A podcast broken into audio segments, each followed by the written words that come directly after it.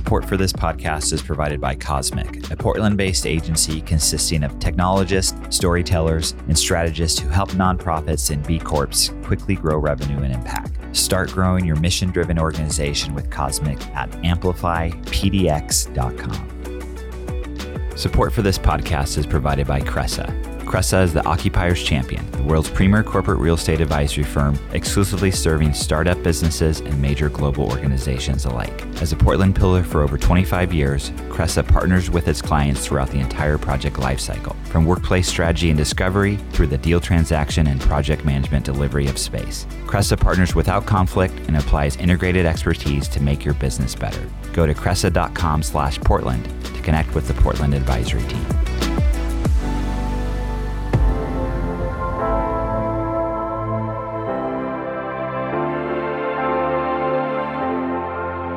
From That Cast Creative, I'm Dan Bruton, and this is the PDX Executive Podcast. A show where I talk with inspiring leaders who are shaping the future of Portland, Oregon.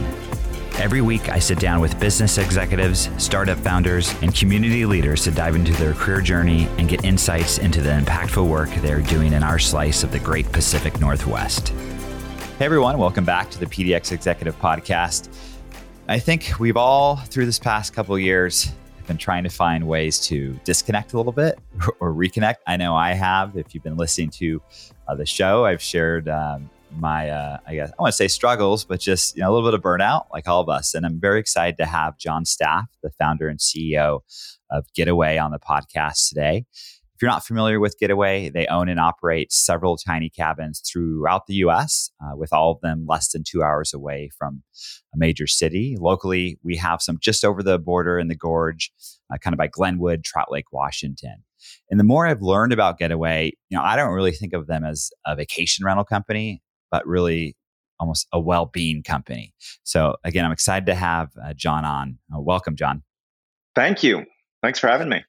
Yeah, you bet. And I think a good place to start, you know, again, for the folks maybe don't know about the company, if you don't mind, you know, giving a little overview of it and, you know, a little bit of the origin story as well. Yeah, so Getaway is all about providing people more free time and helping them use their free time well. And it's it's a reaction to a world that's become completely overwhelming, overconnected, overcrowded. Um, and so we're trying to give people a way to quickly and easily get away from the city, get away from work, get away from technology. And so the way we do that is with these tiny cabins in the woods, roughly two hours outside of major cities, where people go to lock up their cell phone. There's no Wi-Fi, um, and and really the invitation is to do nothing.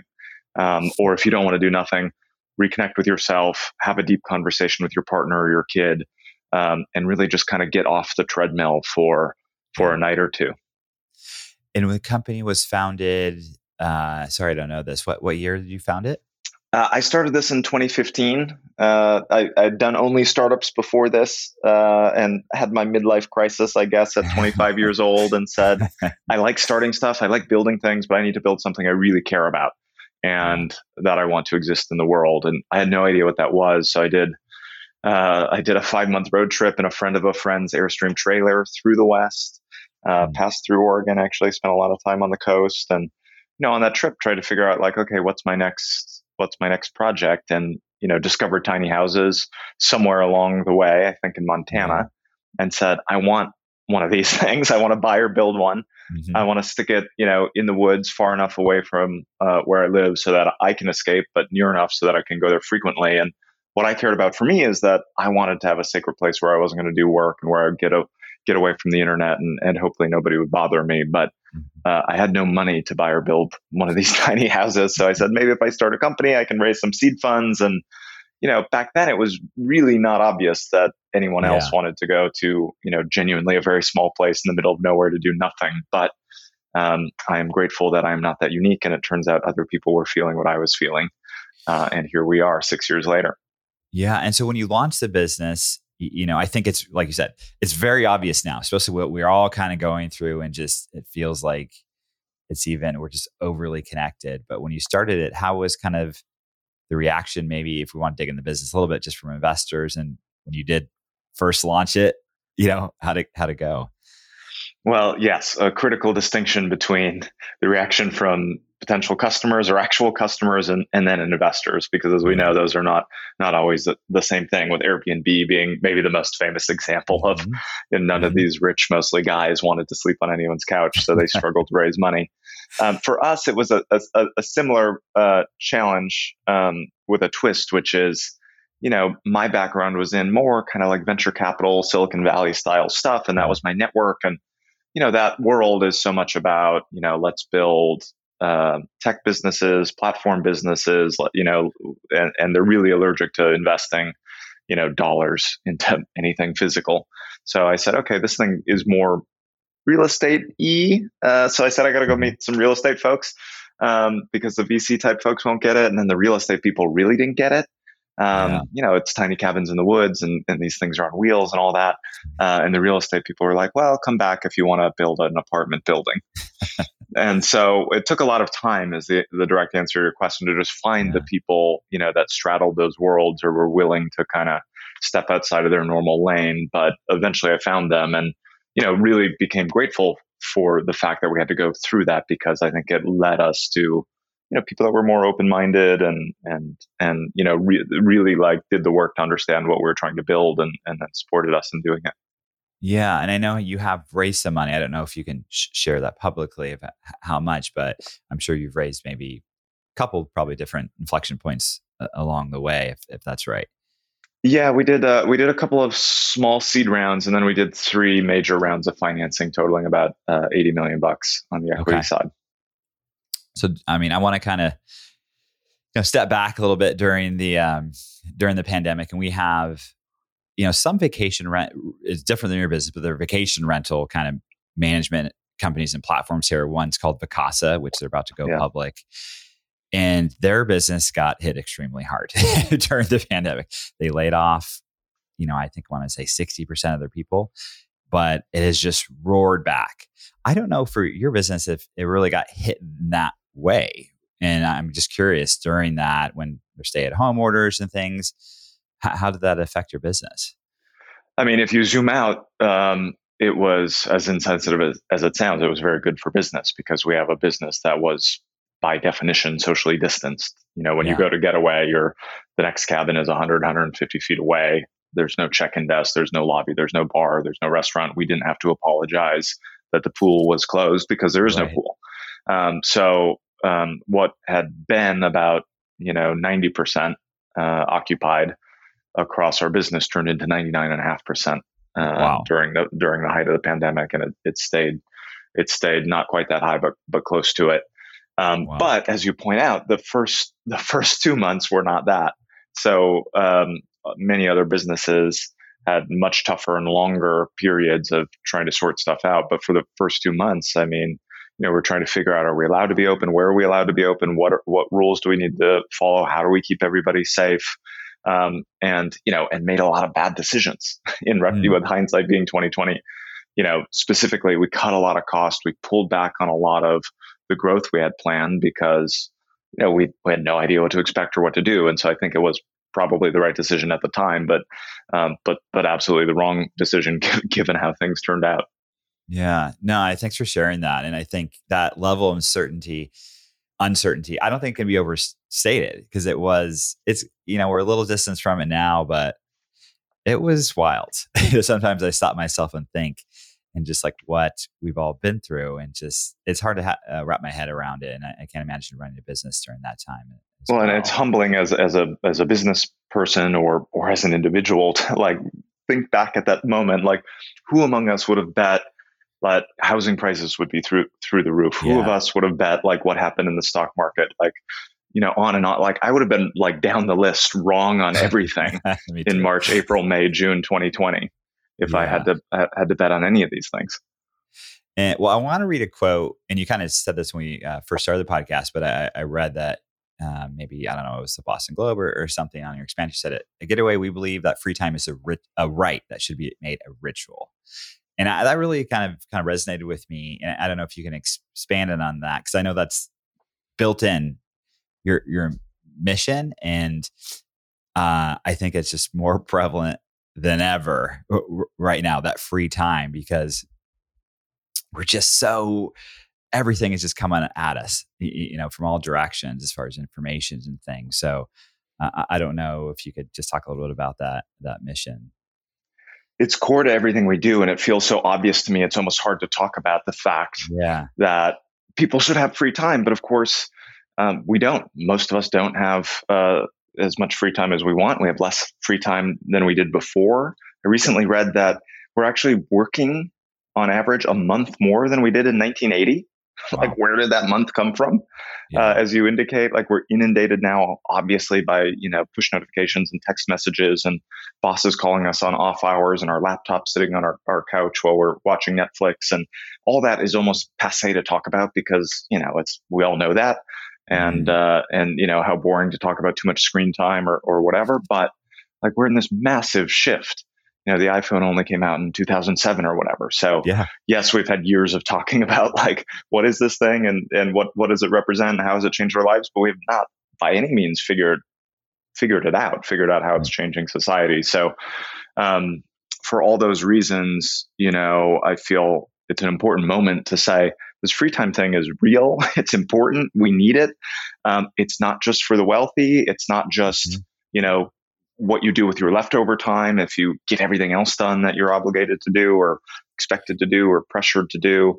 Um, yeah. It's something we all need. And, you know, I, I think about, and this is maybe a dour note, but um, I read this news story not long ago, and, and it was about a woman who worked three jobs at three different Dunkin' Donuts with three different management teams where the scheduling was totally inflexible and if you if you needed an adjustment to your schedule you basically lost your job hmm. and that woman died in her car uh, sleeping outside of one of these Dunkin' Donuts um, because she had three hours between her shifts, uh, and that was her life.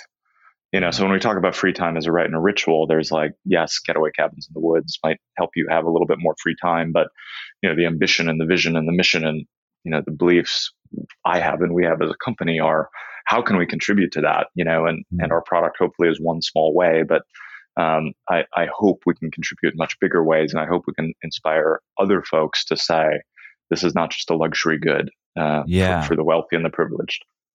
And on that note, I mean, your your cabins they're very affordable. They're very attainable uh, for everybody. I think if people don't know that, uh, sh- should. Um, so, and you're, I think you're seeing that in a lot of new companies sprouting up. Obviously, this this space of different elements of uh, of this are, I think, through the pandemic have come up a lot. So I just think it's going to be it's time for it, and I think you were probably a little ahead of the time, maybe when you started six years ago, because uh, you know it wasn't as obvious, like you said. So, um, I you know I want to just take in a little, you know, as someone who's this is your mission, but you're also running a company that has taken a you know pretty substantial amount of funding from investors. So how do you kind of implement that in your team and yourself to really you know, stay true to that while you have this company you're trying to grow and have investors behind it supporting you? Yeah, I'll start by saying that that's my hardest management challenge always is how do we get the balance right? And by balance, what I mean is it would be pretty easy to run a business where you, you know everybody has a fair amount of free time. Um, but I think that that would be a small business and you know yeah. a business without the ambitions we have. So the balance is how do we stay true to, you know, all of our beliefs and our values and have quote unquote the inside match the outside while also being a very ambitious company that wants to do a lot and, and has a lot of momentum and wants to capitalize on that. And um, if, the, if that was easy, a lot of companies would have done it. Um, and I think, you know, one lesson I take away is just naming tensions helps a mm. lot just on its own. Like these things are in tension. Let's recognize that we care about them both and it is you know it is our job to try to strike those balances as well as we can. Uh, some of the specific things you know we've done. I, well, I guess before I say that, the second thing, as you as you alluded to investors a couple of times in the question, is you know being as clear as we can be as early as we can be in relationships with new partners, in particular investors, about this is what we believe this is what we're going to do this is the type of company we are yes we're flexible of course and whatever but like just so everybody knows like this is what we're up to and not surprise anybody after they've written a big check or, or whatever yeah. Um, i don't i don't think you can do that on everything but you can do that on a, on a couple big important things um, and then the specific things are you know we do mandatory vacation because i think unlimited vacation is an oxymoron Um, and it confuses people. And now the studies are showing it stresses it stresses mm-hmm. folks out. They actually take less vacation. Um, but we also know that Americans waste or don't take 600 million vacation days a year. So we try to fix that by just saying, you get your days and you got to take them, and we're going to make sure you do. So that's one thing.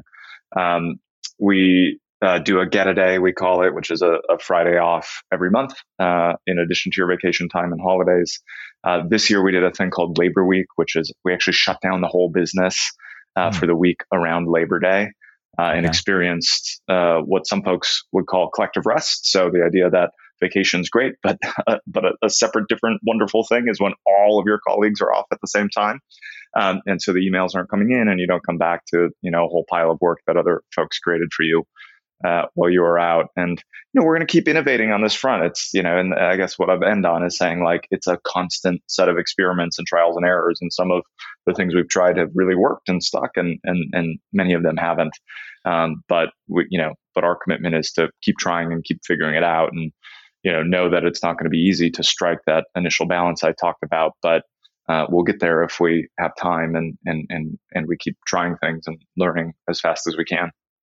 Yeah, and collective rest. I, I, love the term. And you know, a company in our own backyard here did a week like Nike uh, fairly recently as well. So it's really interesting and obviously um, exciting to see this kind of maybe trend. But because, like you said, even though if you take a day off, things are still coming at you, right? So uh, that's that's cool. So I want to talk a little bit of the growth of what you can share. I know you are on a trip. You're in you know New York right now. You're on a trip to the West Coast. Some some new cabins you launched. Can you t- talk about uh, some of the things that are coming down the road for Getaway? Yeah. So we um, we just announced five new openings. Uh, so. Uh, we just opened Seattle, and then uh, coming down the pike is New Orleans, a second Boston location, Indianapolis, Kansas City, uh, and Minneapolis. So that's actually six with Seattle, which is which is already open, um, and you know hopefully many more. So we're uh, well, we have huge ambitions and lots of ideas and dreams, but yeah. uh, at the moment, you know the the business is working. People seem to like going to these cabins. They they report pretty meaningful experiences. You know, people come back and not just tell us, "Hey, we liked it," but you know, I had this breakthrough about my career, or you know, I, I finally had the space to grieve, or like I see my kid every day, but we actually talked in a real way, which doesn't happen very often. Um, so you know, uh, that's our fuel to say let's let's keep bringing these to more more places. So that's what we're up to. That's great. Thanks for sharing. I'm you know looking forward to. You know, obviously, uh, I, am uh, biased here in Oregon, but I look forward if you launch any more here on the coast or or or, or such. So we'll we'll see. But uh, know, I think I mentioned this and we were kind of connecting before we uh, schedule this podcast, just kind of managing a team and the whole remote work and great resignation stuff that's in the media. I mean, what's your thoughts on that? I don't know if your team is distributed, and my gut is maybe to some extent. So, um, just things you've learned around that too. Yeah, we're all remote now. So we used to have a headquarters here in Brooklyn. Uh, we no longer do. Uh, we of course have folks that work at our, our getaway outposts. Um, one of the things that's been great about it uh, is that it's leveled the playing field. This, you know, I, I, don't think we ever had a huge disconnect, but there was kind of like HQ in Brooklyn and then everywhere mm. else. And now there is no HQ in Brooklyn to to wonder about or worry about or or whatever. And you know, the scene would be, you know, we'd have team meetings and a bunch of us would be sitting on you know sofas or whatever, and a bunch of people would be on on the screen. Now everybody's on the screen, so that kind of brings us closer together um, in a nice way. It's been really heartening to see people you know, move closer to their family or move to their dream town or just kind of like be flexible with their life. So, so all that's been good. Mm-hmm. Um, the hard part's been connection. It's just, it just is more difficult to, you know, and uh, this is nothing groundbreaking to say, but I'm feeling it mm-hmm. now in particular of it's just like tough to have that moment that you'd have, you know, when you walk out of the office to get a quick coffee or have a beer after work or something yeah. when, when everybody's all over the place. And I think we've all figured out that you know you can you can do some of that on zoom but you can't do all of it on zoom so yeah. we're you know it's another one we're just going to have to keep keep working at and and figure out what sticks and and what doesn't and do you i mean assuming based on the the uh, what you do do you have multiple kind of hey we're going to all meet at this cluster of cabins and you know this part of the country for throughout the year or is it How does yeah, kind of? Yeah. we have a lot of we have a lot of that that happens sort of naturally around opening new locations or or or going to visit the folks uh, that that are running certain locations. So so that happens, and um, we're we're thinking about now how to be more strategic about that. Do we bring everybody together for one big shindig once a year, um, or do we do smaller, more intimate gatherings, uh, either by team or cross team or whatever? But mm-hmm.